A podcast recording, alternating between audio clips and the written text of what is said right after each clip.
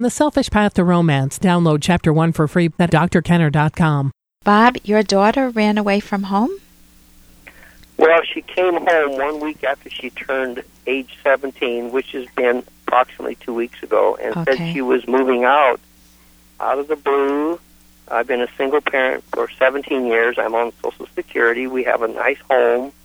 I've tried to be a good parent, but obviously I've failed somehow. I, I think I've been overprotective, and she just hasn't came to me and said we have a problem. We need to talk. Mm-hmm. I try to keep the communication open. I mention it almost daily at the meals, Yeah. but I've done something wrong.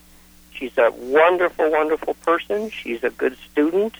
Her and I did martial arts together. Nice. Very proud of her. Yeah. But Yeah. out of the clear blue, she walked in after school, grabbed a bag, and said, "I'm leaving. I'm moving out." And uh, I've tried to remain cool, calm, and collect, and uh, talk with the counselor at school. Yeah. My daughter has agreed to meet with me for a few minutes next week. Yeah. But I want to do everything I can do from here on out to make sure I do the right decisions that will help her make the right decisions because it's more about her life than mine, really. Uh, I have devoted my life to her, which I think is part of the problem. Okay, so I haven't really developed outside relationships and stuff. I just been taking care of her. Uh, other than be a good listener and not uh, try and come down on her hard for hurting me and stuff, I don't know what else I can do. Okay. Well, it sounds like you're incredibly open. I mean, even if even if we make mistakes as parents, assuming that, you know, it doesn't sound like you were abusive to her at all. It sounds like you were overprotective. You were too much wrapped around her life and guess what kids want when they're in their later te- especially their later teens? Independence. Independence and freedom. And independence from whom? The parent. the parents. I remember my kids and i can remember my daughter shared with me. She said mom you know when i first learned how to drive uh, even though i loved you dearly i just wanted to be with my friends. And she was a good kid it, like the way you're describing. So the the pain that we feel as parents though is so poignant. And i think it's a tribute to you to be able to reflect back and say I know I did some things right.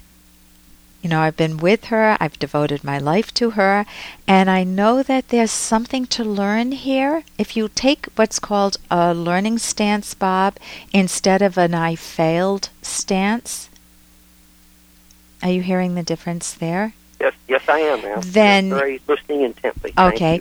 Then it, it you'll be much easier on yourself. It'll be more like uh I'm curious. I sense I've done something wrong, honey, and I can't quite put my finger on it. I sense that I've been too over involved in your life. I know I have been. And I never formed the outside friendships. I think it, you know, being a single parent, it was a bit of a shock to me and I just never formed those friendships, and I probably relied too much on you as being my best buddy, and you know, no, as, no, but pardon me, ma'am. Yeah, go ahead. hit it exactly on the nail on the head. We I let her choose the house we purchased, and yeah, you know we go to the store together and the movies together and shopping together. And you're exactly right.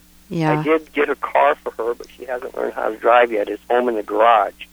Yeah. Some Just people, pardon me. I hope I'm not interrupting. no, go ahead. uh, you're the, you're the important speaker here.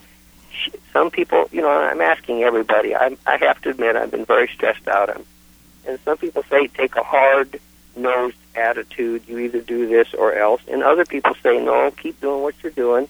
Sit back. You know you love her, and she loves you, and she'll make the right decisions. Of, at least eventually. Yeah, And, uh, that's what I'm trying to do. The second choice. Yeah, and what I'm saying is don't beat up on yourself. Learn from your mistakes. Learn from your missteps. Don't say failure. Say because you know I tried to get my son to clean his room. He lets me talk about this on radio, by the way, because they're older and they get a kick out of it. Because I was uh, here, I am the psychologist teaching people how to communicate with their parents, with their kids, and very good at it. And then I just couldn't figure out why I wanted my son to have a clean room when mine wasn't even clean. And one day I was standing on the stairs and I said, Hey, I got to interrupt this because we've got to pay some bills. 30 seconds, that's it. A very quick ad, and then Ellen will be back. Romance. I wish I knew more about what girls want from a relationship. Boy, I wish I knew more about what I want. Where's that ad I saw? Here it is The Selfish Path to Romance, a serious romance guidebook. Download chapter one for free at selfishromance.com and buy it at amazon.com. Huh. The Selfish Path to Romance. That is interesting. And one day I was standing on the stairs and I said, Why does it bother me so much? I know I should let go, but it's so hard to. And I said, Because it means I'm not a good mom if his room's messy. And the minute I that talk about hitting the nail on the head, it it I thought, oh my God, I've made this into his room into my self esteem issue. And you don't want to do that. Instead, I took a learning stance from that point on, and I thought, I have been too intrusive in trying to get him to clean his room. And I'm going to back off completely, and however he cleans his room, he cleans it. And guess what happened over time? Not right away. Guess what happened? I became, I just let him do whatever he wanted with his room. You want to take a stab at it? I, I do. If I can convince my daughter to come back home and I'll put forth a lot of effort to start having a social, social life of my own and help her have more outside activities on her own. I think it would be beneficial to both of us because she's very bright. She's a wonderful person. Right. But I think at the age of 17, she's not ready to be out on her own. Okay, she may differ with you, and you need to listen very carefully because your need for her may be much greater than her need uh, for parenting at this point, and she may so thirst for, you know, kids go to college, right? For a feeling of being independent or they get jobs. And you may get closer to her even if she moves out. But the, here's here's a little sidebar here. Um, I would not use guilt with her, and it sounds like you're not. I would uh, the one thing I would look for is any evidence that there that she's holding secrets that uh, shouldn't be held. It's you know it sounds like you've you've sounds like you know her so well that it wouldn't be like she's doing drugs on the side or anything crazy like that. I really don't believe so. She's a non-smoker, non-drinker, has no tattoos that I've ever known about. Okay. Uh, she up until about six months ago, she did start slacking off on taking care of her little Yorkie, yeah. and she didn't quite come home from school like she used to. So I could see some changes. wasn't quite as interested in what we're going to have for dinner, but I didn't sense anything other than she's just a young person burning. Nah, that doesn't. Listen, I'm going to recommend a book. I know we're nearing the end of time here, so how to talk, how to talk so teens will listen how to talk. So, so teens will listen by Faber and Mazlish, F A B E R and Mazlish. Um, I think it may be on my website, drkenner.com. There are other, yes, it is on my website, drkenner.com. And, um, you know, I, I recommend that. And I recommend just having an attitude of that, that you have, listening to her. If she wants to go on her own and if she's willing to share things for you with you, I think that's important. You need to emphasize to her that not to keep secrets that could be hurtful to you to keep some open communication and i think that's what you could accomplish at the counselor's office listen thank you so much for the call bob and thank you very much. You helped me immensely. Oh, thank program. you. Oh, thank you. For more Dr. Kenner podcast, go to drkenner.com and please listen to this ad.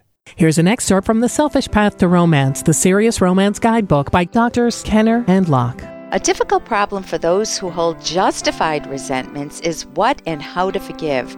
By forgive, we do not mean that you should forget the unjust act. You may never erase what happened from your memory, but you may be able to put the injustice into the fuller context of your total relationship history and what your partner did after hurting you. That is, how will your partner repair the damage?